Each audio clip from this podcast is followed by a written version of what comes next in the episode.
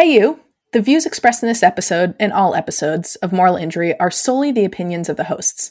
If you'd like to know more about the historical origins of moral injury, check out the Moral Injury Project based at Syracuse University.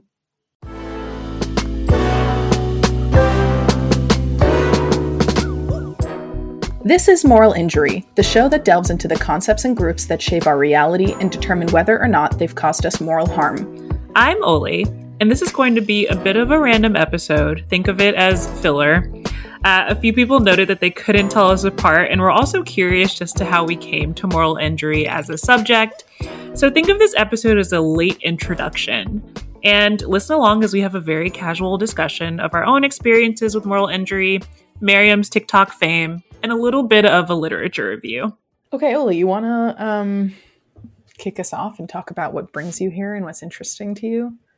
I actually think it makes sense for you to start because I think you're the one who told me to listen to the episode uh, of Ezra, the Ezra Klein show that talks about moral injury. We met at like a friend, a mutual friend thought that we would mesh really well because she says often we would talk about podcasts or things that we were reading or things that we were thinking about, and she'd be like, "Okay."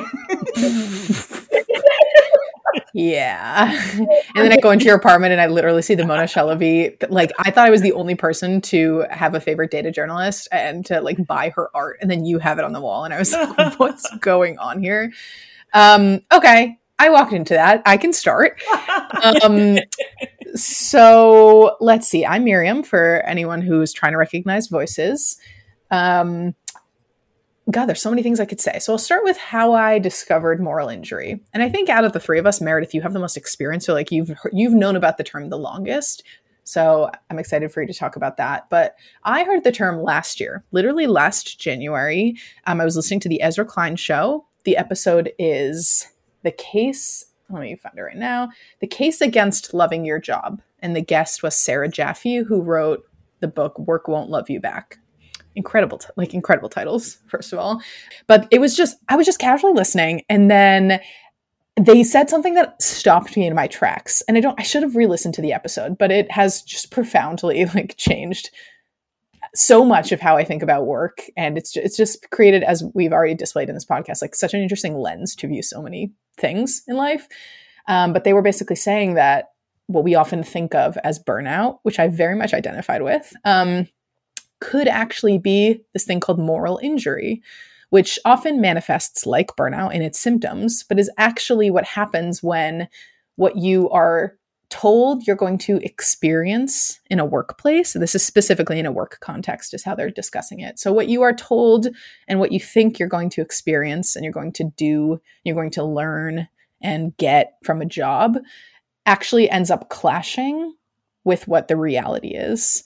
And that ends up creating this intense um, feeling of burnout, which could have so many symptoms anger, exhaustion, um, like inability to do your job or care or blah, blah, blah. Like so many, so many different things. And that just like shook me to my core because I have work experience in both nonprofits um, and for profits, and they both, I would say, have caused um, distinct moral injuries within me.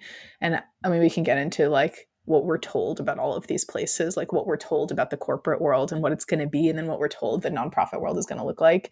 Um, but I would say that there are just like moral injuries abound, you know? And so I, I got a lot of comfort from that term. And then so I posted it on my Instagram, which is just the people that I know. And I, that must have been where you saw it, Oli. And it, so many people were like, wait, yeah. And then I think Meredith, you responded and like, we're like, yeah, I know about this term, blah, blah, blah. It, or it originates in whatever. Um, and then I made a TikTok about it, and that was my first video ever. So literally in the video, I go, I was watching it back recently. It's like, how do you make this not zoom? I don't know how to not zoom this thing. Why does it cut off? And now I'm like, oh, right, that's what TikTok does. But I just was like, I just did not know how to do anything. Um, but I was like, I need to tell more people about this. Does everyone know about this except for me? Like, so many people in so many professions must be experiencing moral injuries. And it, it provided, for me, I am someone who loves terms. I love terms. I love being able to like put things into boxes and like conceptualize things. Yeah. Like having a name, a definition, a diagnosis, like those things bring me great comfort. And I know a lot of people actually find them to be like deeply anxiety inducing or annoying or like more burdensome. I love a good like category. Like put me in a box put me in a box, you know? So um, when I heard this term, I was like, everything makes sense. Everything I've ever I've ever experienced makes so much sense. So I made a TikTok and then it, it like went um, you know, pretty viral and so many people were writing in the like the comment section alone. But people were like, cries in museums, cries in like healthcare, nurses, da, da, education, like I mean, I would argue that more professions than not experience or perpetuate moral injuries. And so it clearly hit a nerve. And I think people are continuing to find that video even today, a year later, and a lot of people still talk about it. And I feel like I hope, you know, how you can see all the saves on the TikTok videos and, and how many people sent it to whoever. Like, so it makes me feel like a lot of it. Like, I don't want to toot my own horn because it's not about me. It's just like the actual concept, like putting it in this work context, which was not its an original um, intention, I think has deeply helped me and um, kind of depressed me at the same time. But I was already depressed, so it's like so, yeah. it's at least like gives it a name, you know. Um, but yeah, so that's that's how I come here. Look at me. I was like, I can't talk straight. Bitch is at fucking five thirty eight right now. Um, yeah, so that's my origin story, and there's a lot more I could say uh, about it, and we can get into like who I am and whatever. But that is what brings me to this particular um, podcast with you both. That was so. That was so nice. That's really lovely. Thank yeah, you. And concise. Thanks, guys. It was, nice, it was, like a nice teleology. You know, did you like, like that? Okay. All, oh my god, thank you. Leading to the podcast. yeah, that. Yeah, I know. I know. A nice story arc. What can you do? um. Okay, so we all. I mean, like I mentioned, we we the three of us come from different experiences, obviously, and come to the term from different angles. I don't know if either of you want to share yeah, I think for me, uh, I probably did see your Instagram story and something like clicked when I listened back to the podcast episode. I was like, oh yeah, like this is what I was trying to define in my own head. And I feel the same way as you do, like having terms for concepts that I experience is the most helpful thing in the entire world. I think it actually improves my anxiety when I'm able to like put things in boxes and understand the logistics behind them. 100%. My brain is like always like, what is the most logical sequence of things? Like, why are people so irrational? and so having the logic even behind something that like is a feeling, I'm like, great, A1. Like, that's exactly what I need to like figure out what whatever is going on. But I actually came, I think, and I'm still kind of on the fence about this. Also, my name is Oli for those who also need to distinguish our voices. um, but my therapist and I were kind of trying to figure out like the root of my like work PTSD from a job that I probably held in like six or seven years ago. I can't do math, but I am a data person. But what she was describing to me was demoralization syndrome, which is most featured with patients who have terminal illnesses, but it's like a sense of helplessness, loss of purpose, and she was trying to describe that and place that in the realm of moral injury, but the word or term moral injury was something we had both never heard of. And if we could go back in time and have that word, it would probably best address the things that I was feeling as a response to this job that I worked for maybe not even a full year before I had to just like quit out of the blue because it was so harmful. um, but my background is primarily in education data and um, like education policy, like I went into the field that I work in, which is uh, nonprofit government education equity, um, purely because I've felt my entire life like I just want to make the education system better. And even when I started grad school, um, my director or mentor who worked his entire career at the World Bank was just very upfront, being like, you can work in education your entire life and you might never ever get anything good done. and if you can do no harm, then that is probably a net positive. God. And it was such a like dark thing, but I was also like, but that makes me feel as if it, at least gives me a semblance of like, I want to be committed to this thing because regardless of whether it I can like make huge impactful change, I feel the things that I want to do are important. And so that's what keeps me going. Like I can't change the world, but I can at least try to make things a little bit better. So yeah. does did, did that person telling you that maintaining the status quo is net positive like did that does that alleviate a moral injury knowing that at least the the what do you call it? The thing has been lifted from your eyes? Like at Oh, least the now the yeah the veil has been lifted from your eyes. Or is that like because that in itself could be its own injury but it seems like at least you're getting real talk and then you can decide what you want to do right?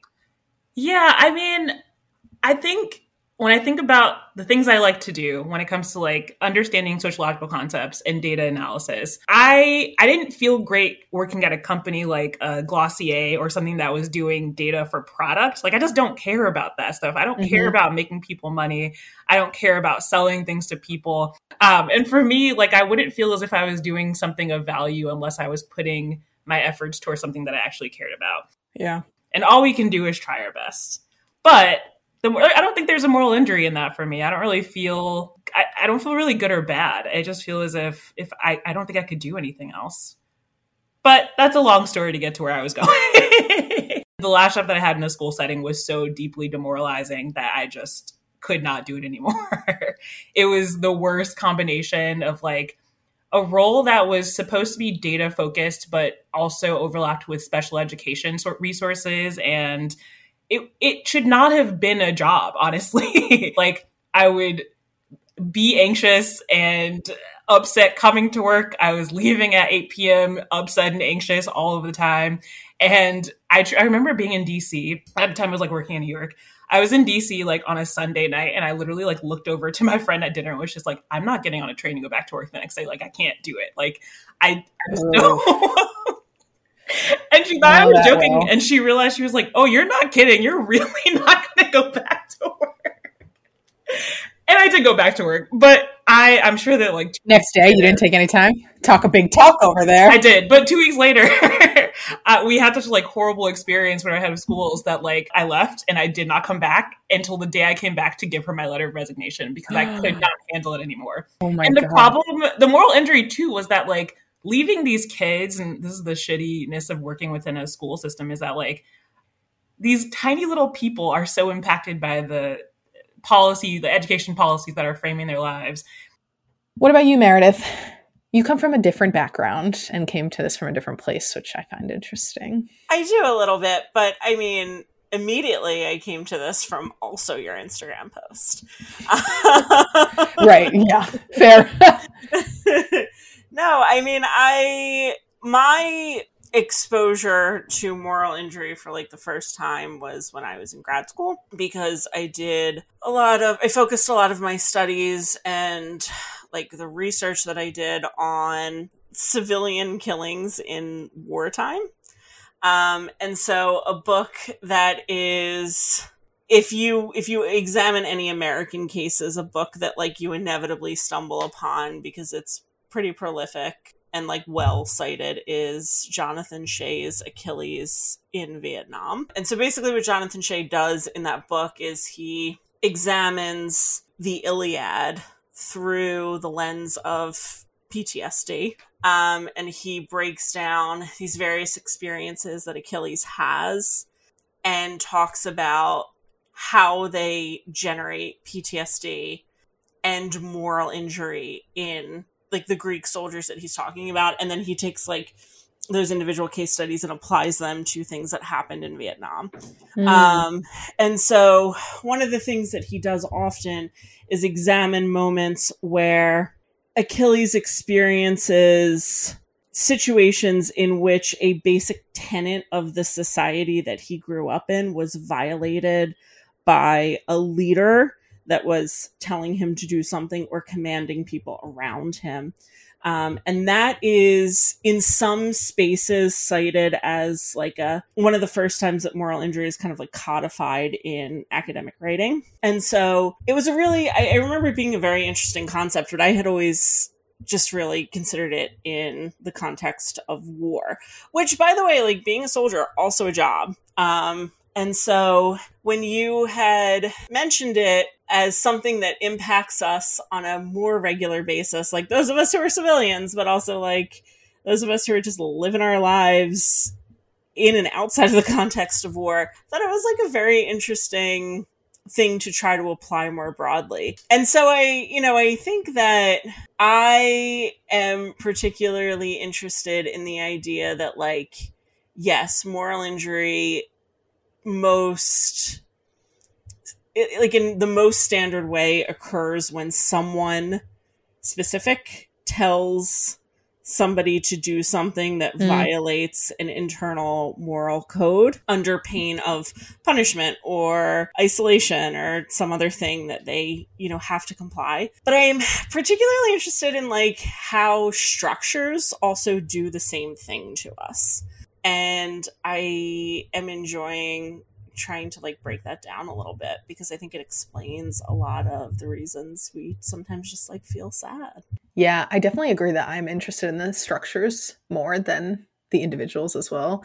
Um, yeah, and I know that you. It's interesting because usually when we do our episodes, you will often because you come from such you your context with and familiarity with the term is obviously from a very. I'm I approached it as I said from the like loosey goosey application of the term. I like the way you keep us honest and like we really have to interrogate both in this podcast we do it and then offline we also are like let's check ourselves and make sure that you know this this term is rooted in um, research and like an academic lens as well. But it is fun to play with it and just sort of like see what contexts it can be applied to and we're obviously trying to apply a level of rigor to how we do that but also just sort of like like we mentioned it's like a fun term to be able to just like morph and see what how it looks when we apply it to relationships or family or work or money or whatever so it is a very fun like brain exercise.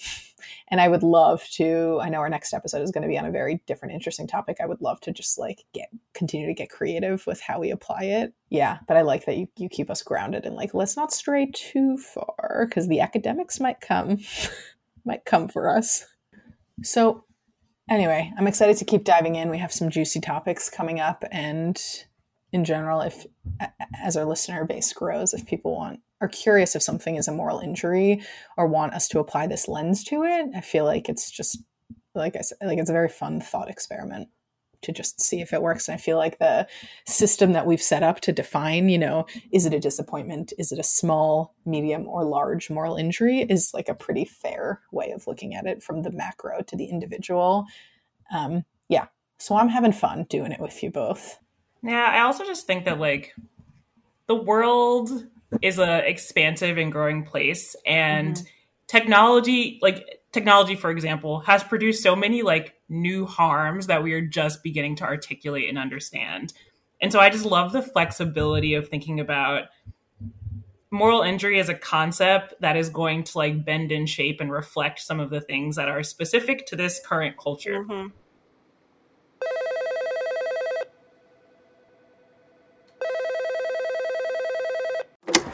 Okay, this episode broke my brain. Let me tell you why. So, in it, the guest host introduces this concept of moral injury, which I have not been able to stop thinking about. So, moral injury as it relates to work and labor. What is moral injury, you ask?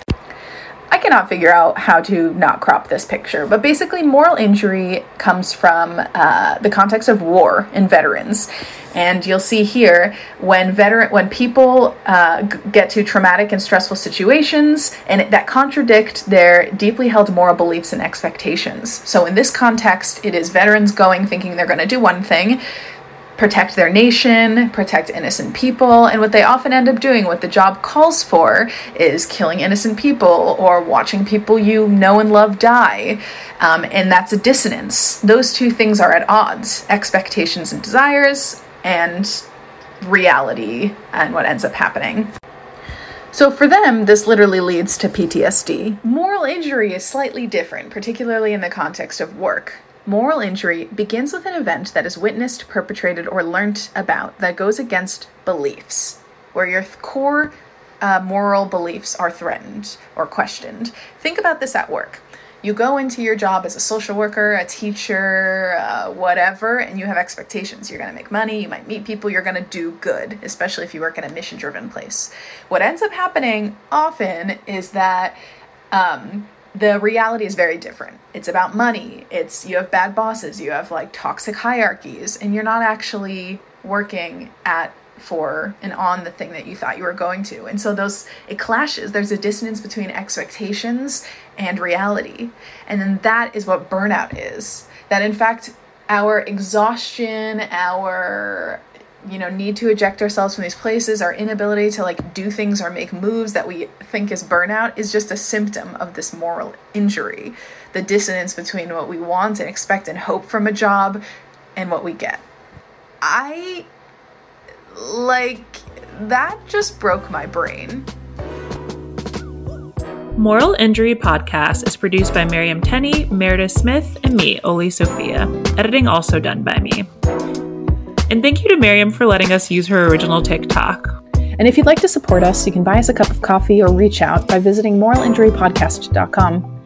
And if you liked what you heard, or if it even just made you think, like, share, subscribe, leave us a review at Apple Podcasts or Spotify. Maybe think about sending it to a friend who themselves might be dealing with a moral injury. Find us wherever you listen to podcasts. Guys, I love you both so much. I hate this episode.